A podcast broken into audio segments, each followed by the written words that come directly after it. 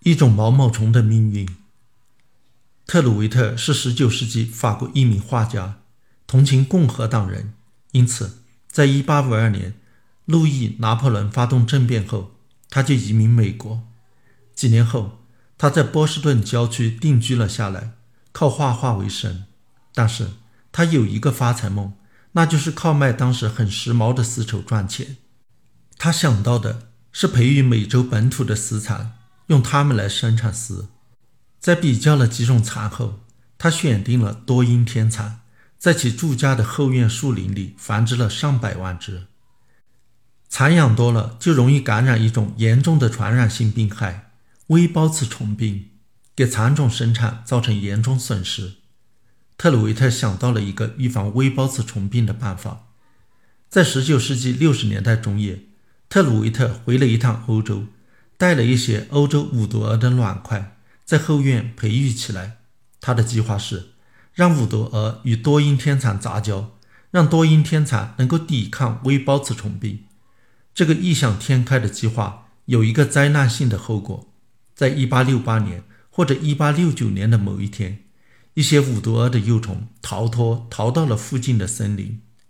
特鲁维特知道后果严重，向一些著名昆虫学家报告了此事。这个事故。让特鲁维特从此对昆虫学研究心灰意冷，改而从事天文学研究，发挥其绘画才能，留下了很多精美的太空美图。十几年后，五毒蛾虫灾首次在特鲁维特住家附近爆发，数量多得惊人。它们吃光了所有树木的叶子，占领了屋顶和道路。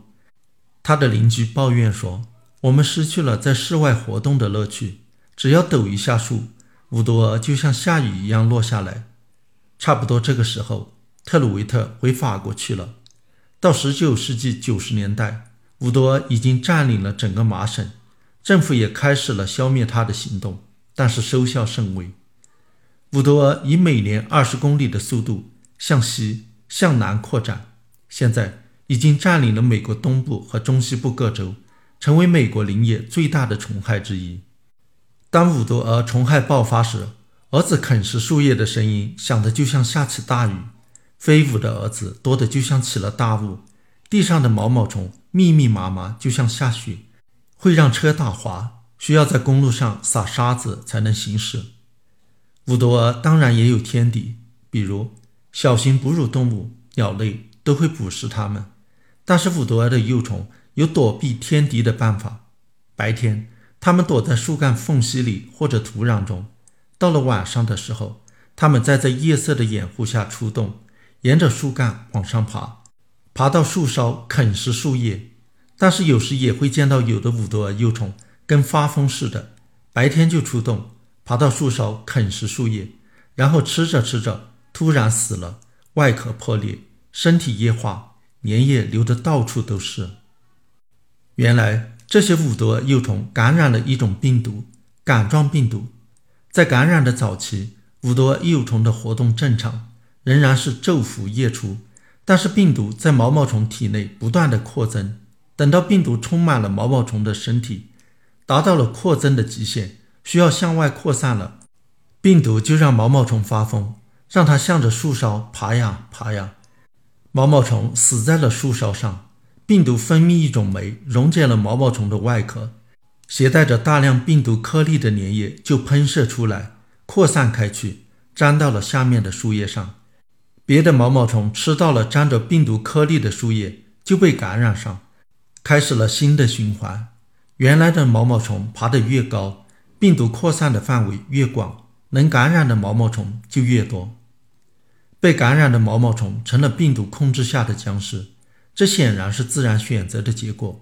那些能让毛毛虫发了疯往高处爬的病毒，在扩散时有机会感染更多的毛毛虫，能留下更多的后代。渐渐的，只剩下了这种病毒。那么，病毒是怎么做到控制毛毛虫的行为，为自己服务的呢？答案是出乎意料的简单。病毒只需要用到一个叫做 EGT 的基因，这种基因生产的蛋白质能够让毛毛虫中的羟基蜕皮酮失去活性。羟基蜕皮酮顾名思义是一种与毛毛虫的蜕皮有关的激素。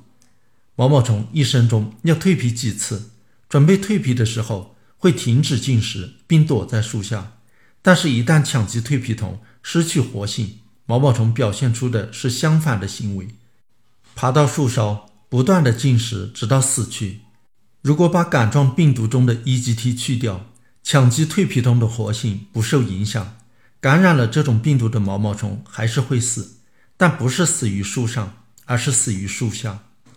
基因能让它的载体生物体表现出某种性状，例如花的颜色、血型，这叫做表现型。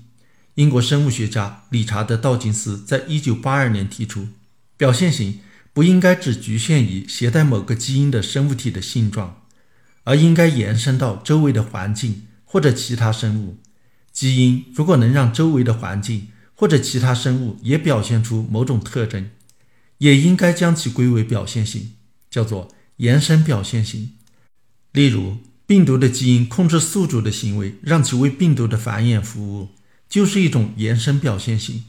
类似的现象发现了不少，但是究竟是哪个基因在控制，则都不清楚。杆状病毒的 EGT 基因是第一个被鉴定出具有延伸表现型的具体基因。这个发现还具有实用价值。你可能已经想到，可以用杆状病毒做生物农药来消灭五毒蛾。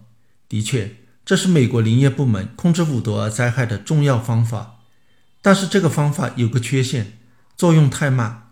毛毛虫从感染病毒到死亡要较长的时间。